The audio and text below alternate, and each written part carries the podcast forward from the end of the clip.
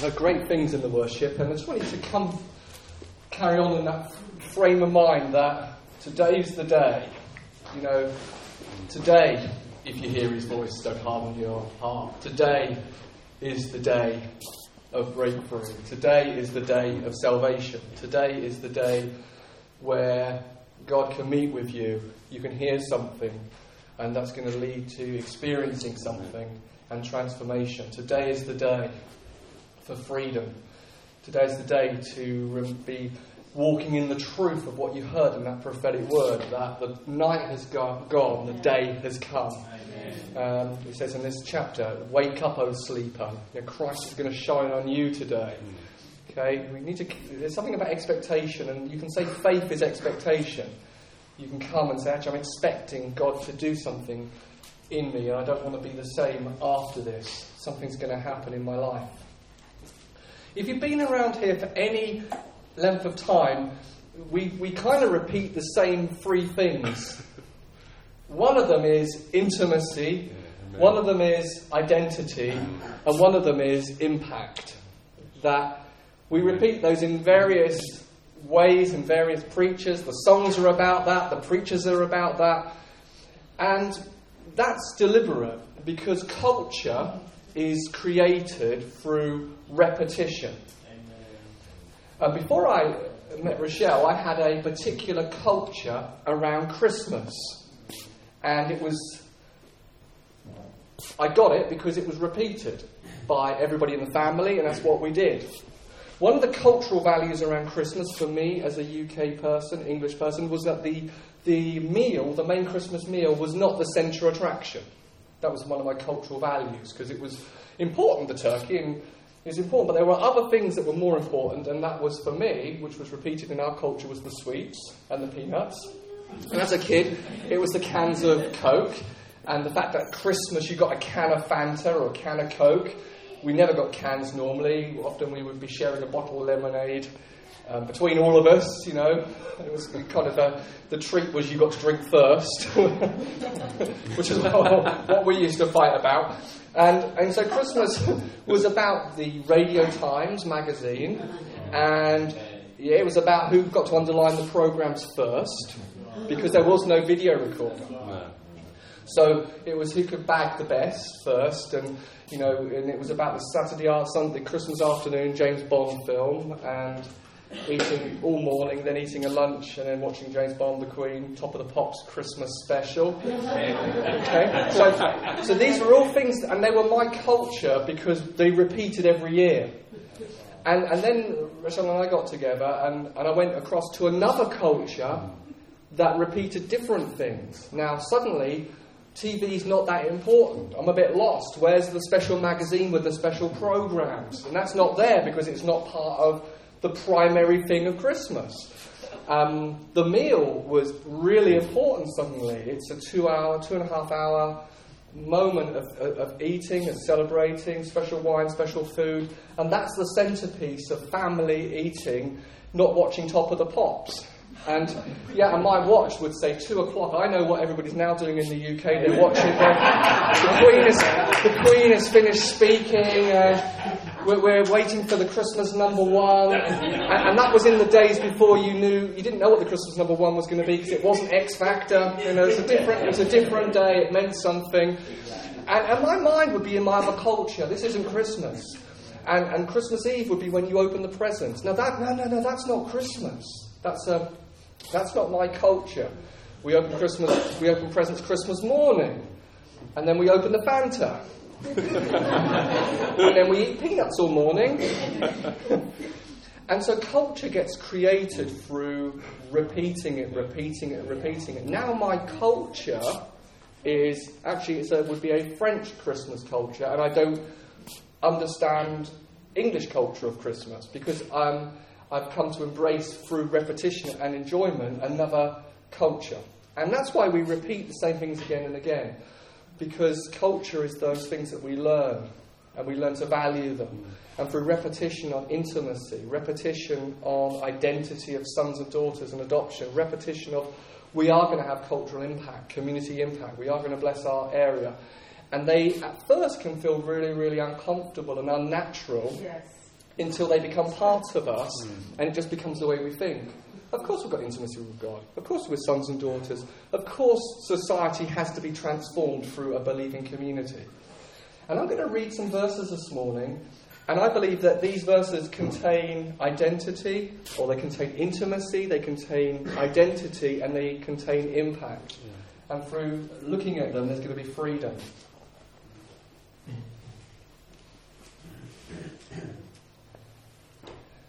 And so in these verses, there's going to be some really um, huge implications that Paul is going to be looking at in terms of the people who understand intimacy and identity are going to behave in a certain way and they're going to value certain things. And they can be um, they can be really tough things for us to hear, so we need to first to understand intimacy. But I will read them so you get the sense of where we're going. So, in chapter 4, of Ephesians. we start at verse 23. So we talked last week about be made new, new in the attitude of your minds. And then he says, put on your true self. This is an identity. Created to be like God in true righteousness and holiness. And then he says, therefore, in verse 25. Therefore, each of you must put off falsehood and speak truthfully to your neighbour. We are all members of one body.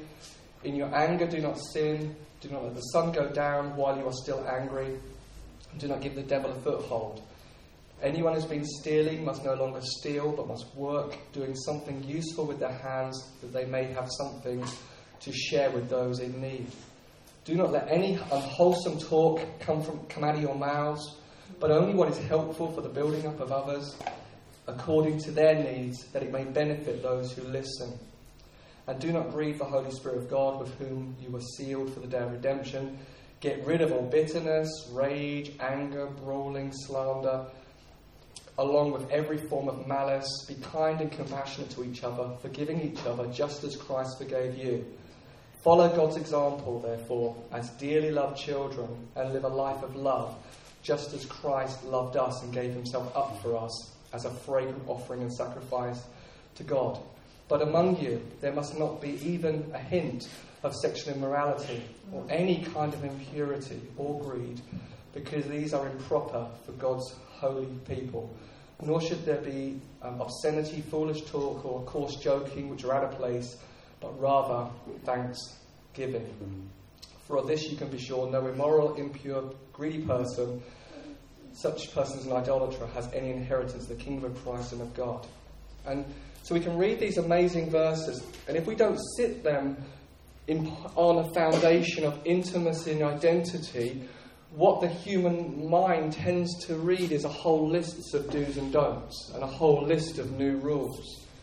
So we have to make sure that these incredible standards, these incredible high standards of a holy, set apart people, are sitting squarely and concretely on a foundation of, first of all, intimacy and then identity, and then it's going to have impact as we live out a holy life that doesn't even have a hint of certain things.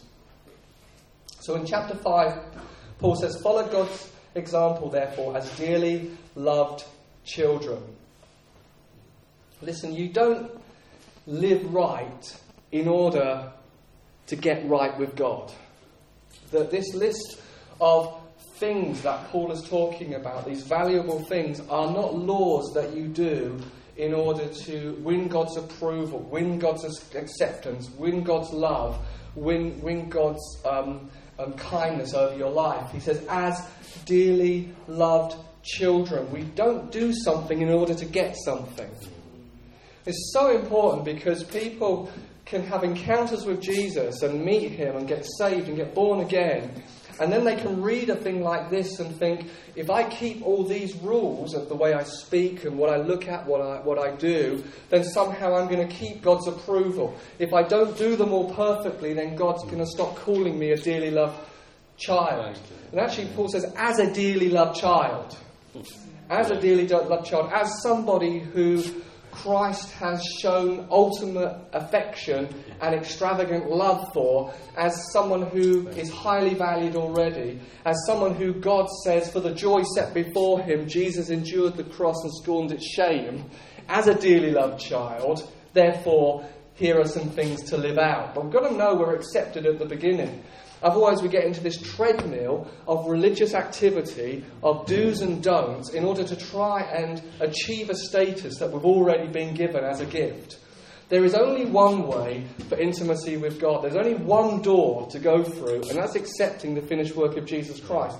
Anything else won't get you there. Jesus says, I'm the way, I'm the truth. Truth means there's nothing hidden with you. I'm just telling you as it is, and I'm the life.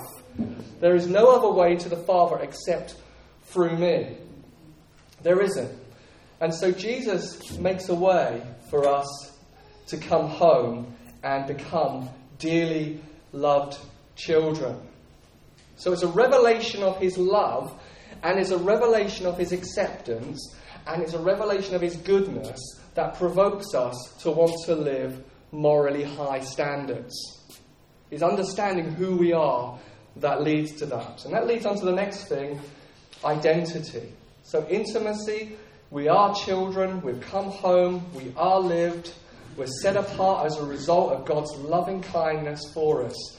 And then he talks about these identity things that we are a holy people. He says, because these are improper for God's holy people. Holy means other than, set apart. It's what you are if you're a believer. You've been set apart from the masses, from the crowd, and you've become a new person in a new family, in a new tribe, as God's holy people. He says this in verse in, in chapter 4. Put on the new self, created to be like God in true righteousness and holiness. When Paul, when Paul ever wants to call us to um, choices of holiness and kingdom morality, he never ever appeals to the law. He always appeals to the new identity.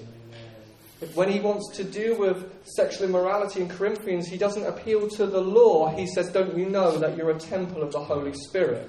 He always appeals to the, the new standards that grace sets because you're in a new family, you're an adopted son and daughter, you're a royal priesthood, you're a holy people, you've been set apart for God. He always appeals to identity, he never appeals to the law. The law, throughout the whole of the Old Testament, the law's function was to show the holiness of God, but it was also to show the deceitfulness of the human heart and the inability of the human heart to keep the law. It was always to be like an MOT of the heart that revealed the fact actually we'd fallen short of the glory. The law was good. there was nothing wrong with the law, but if the law could impart life, then Christ died for nothing. And so mm. Paul never appeals to the law in order to live the new holy life. He always appeals to the new birth. He always appeals to the Spirit and he always imp- appeals to the union that the believer has in Jesus Christ. He never appeals to rules and regulations. In Peter, it says, Be holy as God is holy. Here he's saying, Be like God in true righteousness and holiness. That must mean it's possible Otherwise, the gospel is like an eagle flowing, flying over a pig's head and saying, Fly because I fly. and the pig can say, But I can't fly because I'm not an eagle. Well, no, no, try. try and just flap your, your ears and twist your tail enough, get enough rotations, and you could soar with me because I'm an eagle. It's so amazing up here. And God says, Be holy as I am holy. Be like God in true righteousness and true purity. Put on the new self. Something radical and phenomenal happens in the new birth. Something extravagant. It's not that you were walking along in your lives if you're a Christian this morning and you discovered some new rules or you just bolted on some new moral conduct, or you thought, um, I just come along on, to church on a Sunday because there's something good about singing together. It's funny, in the world there is something called the atheist church. and they do sing songs. They sing any songs that people like to sing. And they do take up an offering. And they do have an inspirational talk. And they do eat together after. Because this guy has realized there are things that the church does that actually human beings love. Human beings love singing together. They love hearing people communicate something inspirational. They love giving into something that's bigger than themselves for the poor and to love people. And there's something magnificent about eating together, but they have not got the new birth. And they have got, not got the new self. So it's just a pe- bunch of people saying, through our own determination and effort, we're just going to be a little different and we're going to find strength together. The gospel gives you a brand new heart, a brand new beginning. You are, in the very core of who you are, the very righteousness of God. Really? If you go, if God, when God looks at you, He says, You've got the very righteousness of God. You are spotless and pure and blameless and holy in God. All happens in an instant. You get given it.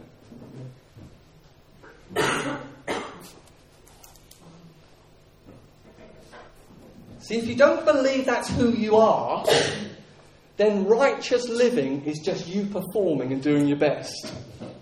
Seriously, if you don't really believe that the core of who you are, you're a brand new creation with a brand new self and a brand new identity and a brand new righteousness, and you are holy, then what you'll do is you'll grit your teeth, have white knuckles, and you'll try and perform like a believer when you already are.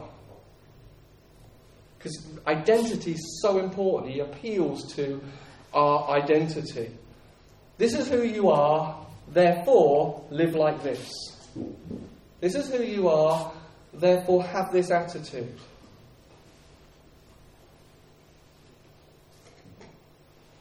And so he says, I don't want even a hint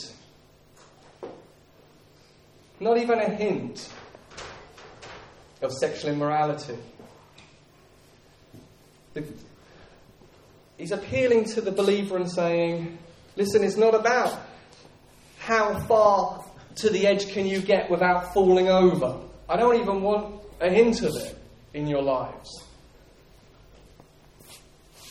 He appeals and says, because of this new identity, you don't even have to have a hint of anything that looks like darkness.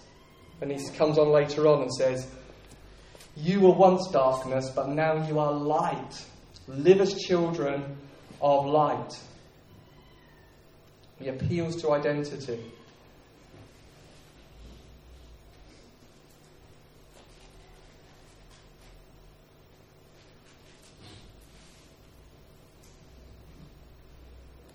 And so the law, grace it talks about in Titus, grace teaches us to say no. So grace isn't license. He says in Romans 6, shall we go on sinning so that grace might abound or grace might increase? And Paul says, no, God forbid, one translation says. Don't you know that you've been crucified with Christ? Don't you know that you died to the old man? Grace sets radically high standards. The early church fell into a number, number of heresies, um, heresies, um, false teaching, ungodly teaching, anti gospel teaching. One of them was legalism, which you had to earn your way up to Christ's finished work, and the other one was license. Well, since I'm accepted, I can do whatever I want. Or there's a Greek thing is antinomianism, living as if the Lord living as if there are no standards. License, just do what I want, when I want, but I can always fall back on the grace of God. And Paul is saying, no, no, no, not even a hint. of sexual immorality, not even a hint. Set high standards. He says, have nothing to do with fruitless deeds of darkness. And that's because we're not half dark and half light. you are children of light. we're not shadowy anymore. We never were. We were just dark, in darkness. Now we are children of light. That's who we are. That is who we are. See, we were once in darkness, it says, and we once lived our lives stumbling in the dark, not knowing up from down, not knowing to a certain extent the effects and the dangers of sin. And it was like we put our hands in meat grinders and then didn't understand why our fingers were all chewed up and mangled. We lived in the darkness, letting the world that knows nothing about living teach us how to live. But now we're children of light. We walk in the light. And so he goes on then to say, as children of light, we're going to have an impact on the world. And so, verse. He says, Find out what pleases the Lord in verse 10. Have nothing to do with fruitless deeds of darkness, but rather expose them. It's even shameful. It's shameful even to mention what the disobedient do in secret. But everything exposed by the light becomes visible and everything that is illuminated becomes a light. So that's chapter 5 and verse 10. He says, Now you've got this new identity. You're children of light. And now your role in the world is to live as children of light to expose darkness.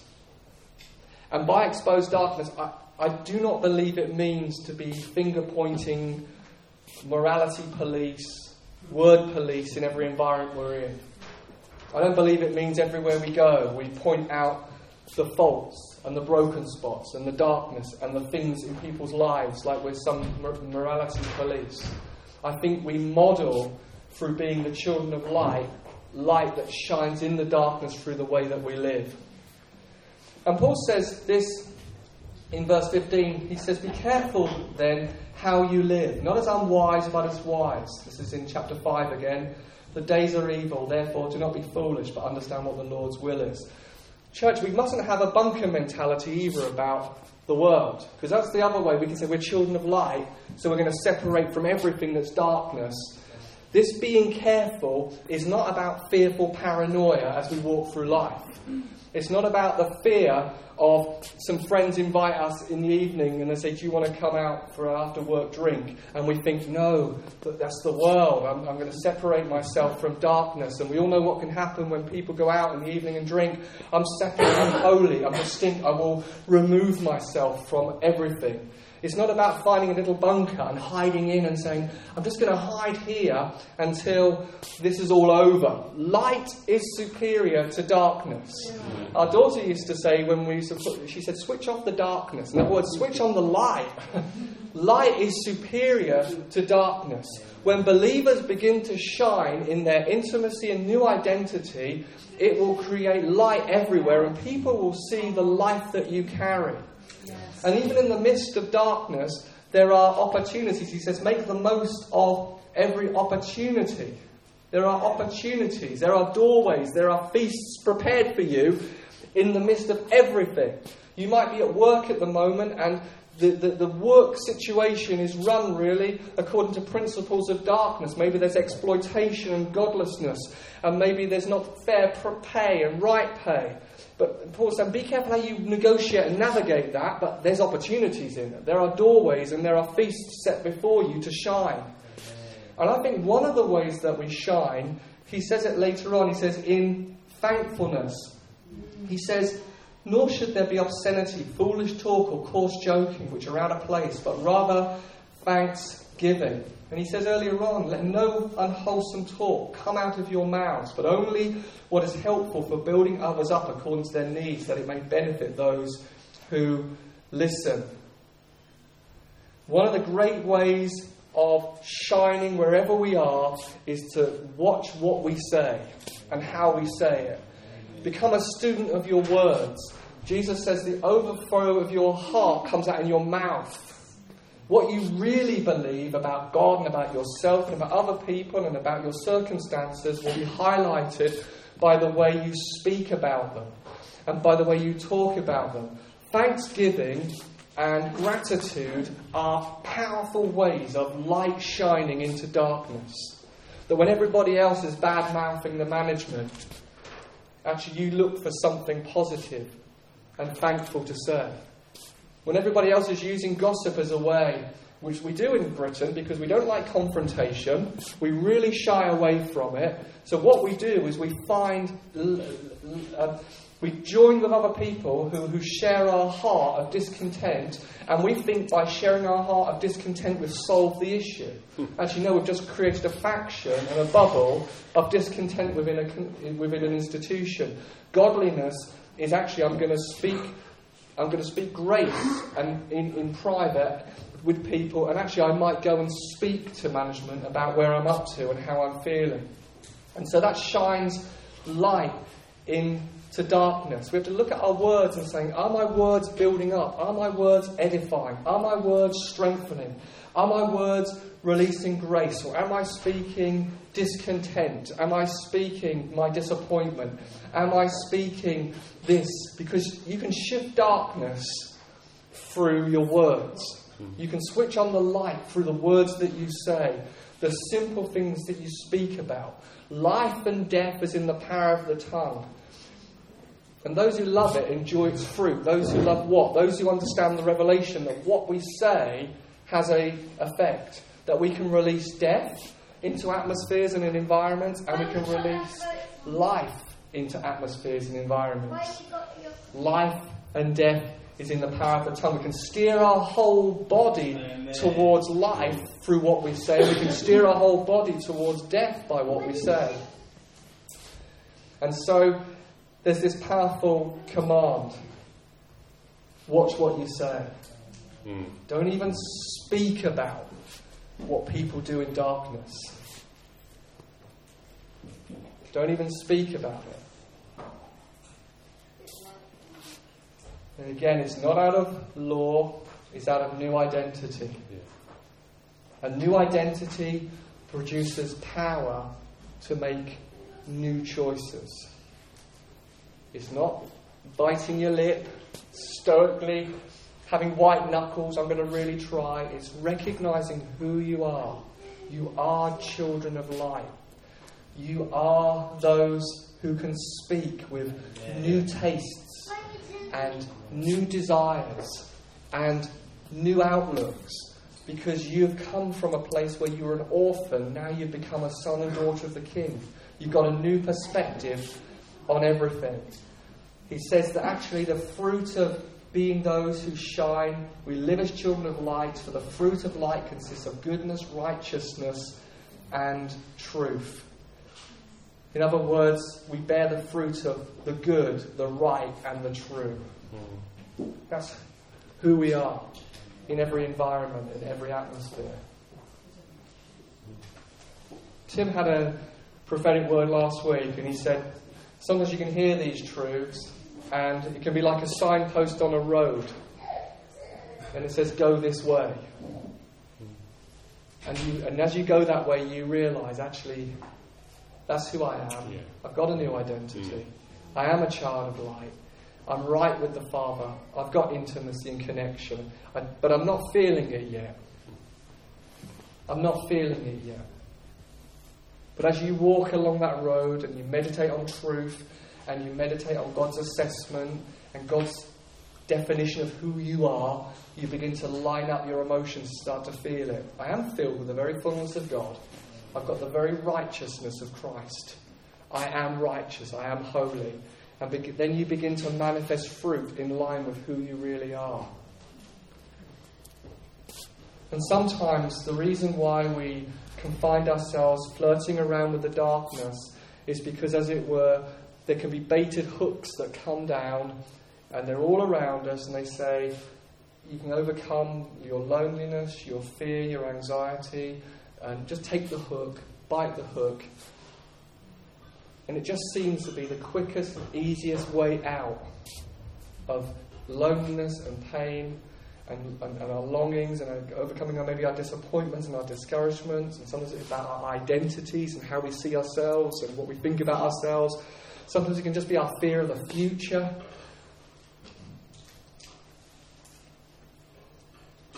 So we're terrified of the future, we're looking for comfort, and next thing you know, we've had one drink, it's become two drinks, it's become three drinks, and the baited hook, and we think that's going to bring us the peace that we're looking for. And we just have to remind ourselves again and again and again I will not take that hook. I will not put my hand in a meat grinder thinking that's going to heal my soul.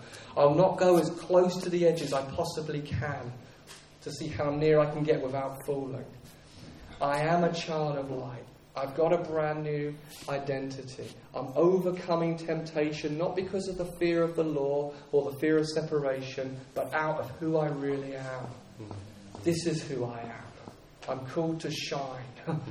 I'm called to shine in darkness. I'm called to bring impact. And before I say that sentence that won't edify and won't build up, we step back and think, what? I'm a child of light. I'm called to edify. I'm called to build up. I'm called to release the peace of God. I'm called to shine in this environment. I want to speak words that bring life and joy and peace and the kingdom. And so we step back.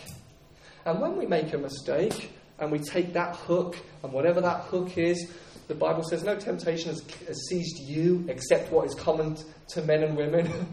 These hooks are common to everyone, and sometimes we find ourselves like a fish, we've taken the hook, and we come to the Father and say, The hook in my mouth has not changed the fact I am still loved. Thank you. I'm Thank still you. loved. Yeah. Thank you. 1 John, the writer John says, I write these things to you so that you won't sin. But if anyone sins, if anyone has a hook in their mouth, you have an advocate with the Father. You have a, you have a great lawyer who will plead your case and say, as it were, because of the finished work, Father, they've got a hook in their mouth, but I've already taken the punishment for that stupid moment. And the hook comes out, and you say, Let's go again. Thank you. And even when you find yourself, and when it says so that you will not sin, probably the most helpful translation for that is will not habitually sin, will not continue in sin. And maybe this morning you're thinking, actually, I, I know that in my speech or in my words or in my deeds, I have been not living as a child of light. I have been habitually sinning. I have found myself caught in the trap. I have found myself with my hand in the meat grinder. I'm chewed up. I have found myself with multiple hooks in my mouth. You have to come on the basis of the gospel. You have to come to God and just say to Him, Father, I'm waking up right now to who I really, really am. I am a child of light. I'm going to shine. I am adopted. I am your beloved. I'm putting on the new self. I'm reminding myself of who I really am this morning. I'm coming home to you, Father. Just like in Luke 15, when the son wakes up to his senses and realizes how hungry he is and how awful his situation is. He's got no food, no shelter, and is eating pig pods. He wakes up and thinks, How many of my father's hired hands have plenty to eat? And he comes home, and as the father sees him, he comes running to him and reinstates him. Not because the son manages to plead his case, actually, the son wants to come home as a slave, as a servant, but the father elevates him right to the place of sonship. Puts the ring of identity on his feet, on his hand, he puts the cloak on his back, puts fresh sandals on his feet, and says, This son of mine was dead, now he's alive. That is how God will treat every person who wakes up to the reality they've been living in the pig pen and they want to come home. Not with one single plea of their own, but because that Jesus died for you and his shed blood was shed for you. That's how you come home.